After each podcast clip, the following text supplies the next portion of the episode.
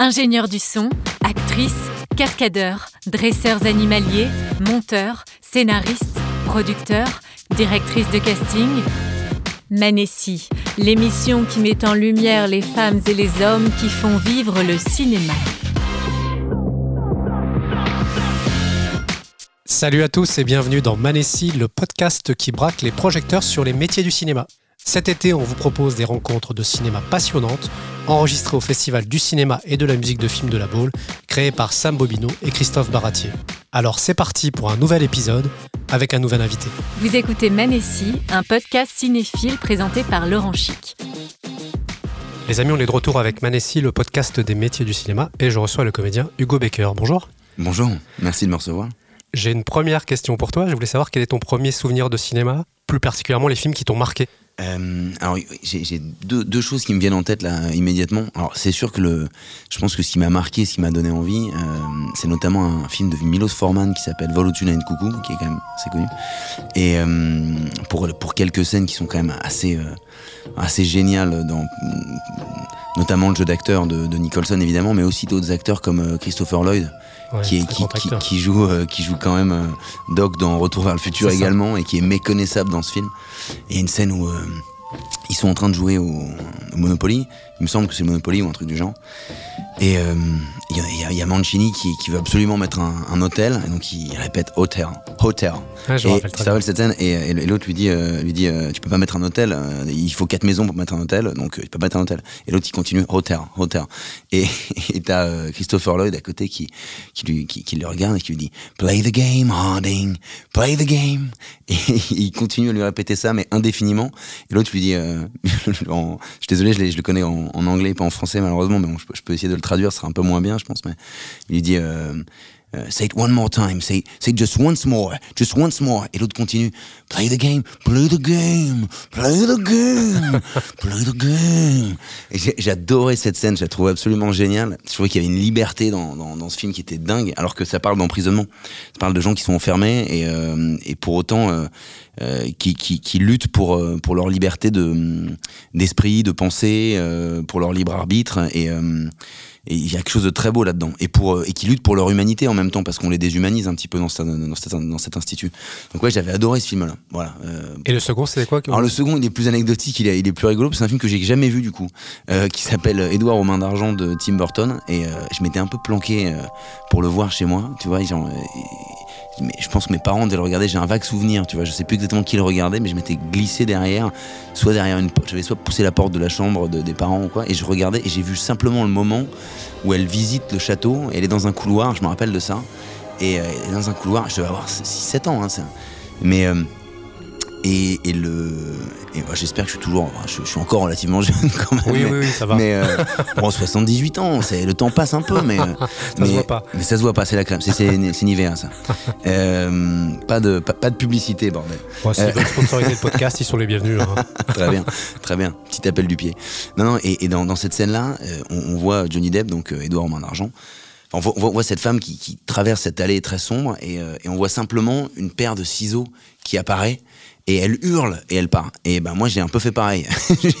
j'ai foutu le camp assez rapidement dans ma chambre. Euh, ça, ça, ça m'avait marqué. En fait, tu t'y attends pas trop. Et, et j'ai cru pendant longtemps que ce film-là était un film, euh, euh, un film d'horreur ou un film de genre. Je suis pas très, je, suis pas très friand en tant que spectateur. Il y a des films, enfin ça, il y a des films que j'adore quand même, mais c'est c'est pas forcément le type de film j'aime je, je, peux aimer les faire, mais c'est pas forcément le truc que j'adore regarder. Et typiquement, du coup, je l'ai jamais regardé en me disant ça va me foutre les jetons. C'est alors qu'en fait, c'est un film extrêmement euh, poétique et, euh, et onirique et, euh, et, très joli qu'il faut absolument que je vois d'ailleurs. Mais donc voilà, c'est ça les deux souvenirs. Très bien. Tu sais que le festival de la Baule, c'est un festival qui est axé principalement sur la, la musique. Bien sûr.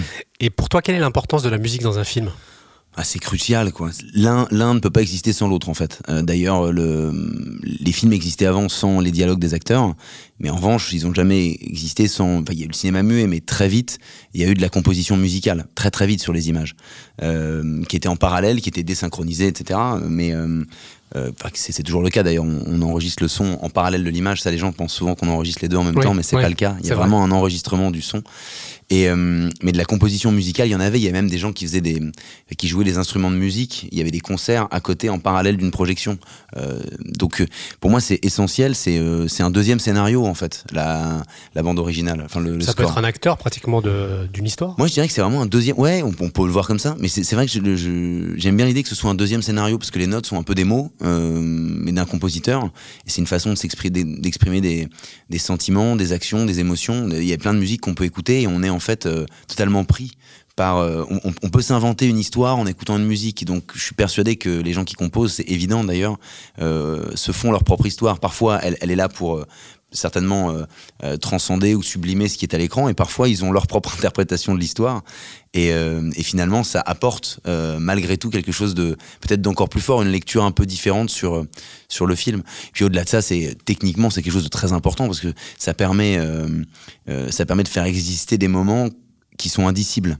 Euh, ou difficilement filmables. Euh, certaines émotions, certaines, euh, que ce soit dans le registre épique ou dans le registre romantique, dans, même dans le registre du film de genre, évidemment. Mathieu Gonnet le disait dans la conférence de presse qu'il existait la musique de film tragique, la musique de film de suspense, et que la musique de film de comédie, c'était un, c'était très particulier. Il a raison, puis il, il, en parlera forcément beaucoup mieux que moi. Hein, il est compositeur, moi je suis simplement acteur, mais, mais, mais en tout cas, mon ressenti personnel, c'est c'est quand même que techniquement, il y a des effets, des choses qui peuvent permettre euh, le rire.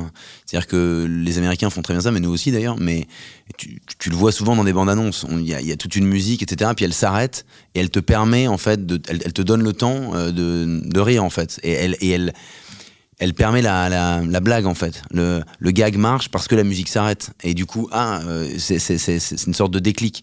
Euh, ça peut être mal fait, mais parfois c'est très bien fait. Là, c'est un effet très basique, hein, mais il y a plein de choses comme ça, où, euh, où, la, où la façon dont elle est amenée progressivement, et elle peut rendre une scène comique qui l'était pas. Euh, et ça, ça peut aussi être techniquement une, euh, tout simplement des histoires de, de fondu, entre, entre guillemets, de, de, musique qui arrive progressivement dans le volume. Voilà. Et, et, et, ça, ça fonctionne quand même en comédie aussi. Hein. Je dis pas de conneries, mais il me semble que c'était quand même utilisé même par Buster Keaton. Il me semble dans les films de Buster Keaton avait. Oui, je pense qu'il y avait déjà ce. Il y avait ce genre de processus un peu technique. Donc, euh, mais je vois ce qu'il veut dire. Je pense que lui, il parle à proprement parler des notes et de la musique. Et alors que finalement, c'est plus des effets techniques qui permettent des effets de comédie. C'est vrai que c'est peut-être assez difficile, certainement, de créer une musique qui soit drôle, quoi. Effectivement, une musique qui te fait éclater de rire, c'est quand même assez rare. C'est clair. Surtout sans parole. Alors Manessi, c'est un podcast sur les métiers du cinéma et je voulais savoir les interactions que tu peux avoir avec les techniciens. Est-ce que c'est important ou pas? Ben, En fait, on fait vraiment un film en équipe. Hein. C'est-à-dire que si on n'est pas accompagné par l'équipe, euh, on risque très clairement de faire de la merde. Hein. Euh, enfin, faut, faut, être clair là-dessus. Euh, les comédiens, on a besoin de se concentrer, d'être dans un d'être dans une situation, se mettre dedans, y croire. Et si les gens autour n'y croient pas vraiment, c'est très difficile. Donc très souvent, c'est des vrais partenaires parce que déjà ils nous mettent en valeur. La lumière, le cadre, les mouvements de caméra, tout ce que font les machinaux, etc. C'est quand même des choses qui mettent en valeur évidemment le scénario, mais aussi les acteurs.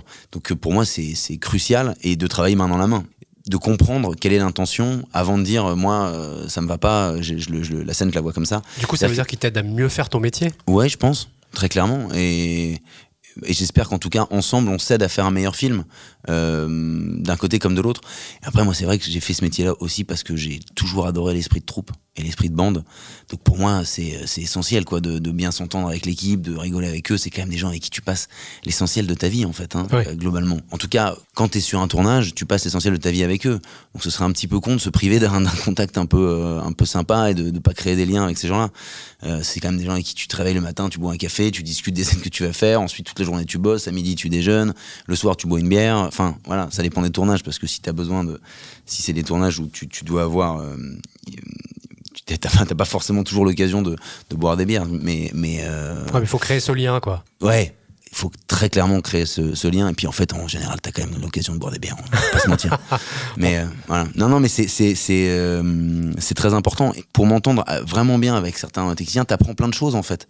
Parce que quand tu creuses sur leur métier, tu comprends mieux le tien et tu le fais mieux, je pense aussi. C'est pas que l'efficacité, c'est aussi que ça te permet en fait de te débarrasser de tous les problèmes techniques. C'est-à-dire de pas penser. Tu ne penses plus, tu fais. Et ça te permet de lâcher prise pendant la scène et de vraiment de te concentrer sur, sur ton jeu et sur, euh, sur les émotions qui te traversent et qui pourront peut-être euh, traverser l'écran. Eh ben écoute, merci beaucoup Hugo. Ouais, merci, merci à vous. C'était top.